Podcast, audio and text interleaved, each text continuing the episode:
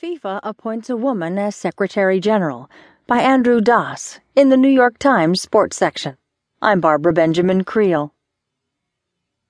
Gianni Infantino, the president of FIFA, on Friday appointed Fatma Samoura of Senegal, a veteran UN diplomat, as the organization's Secretary General.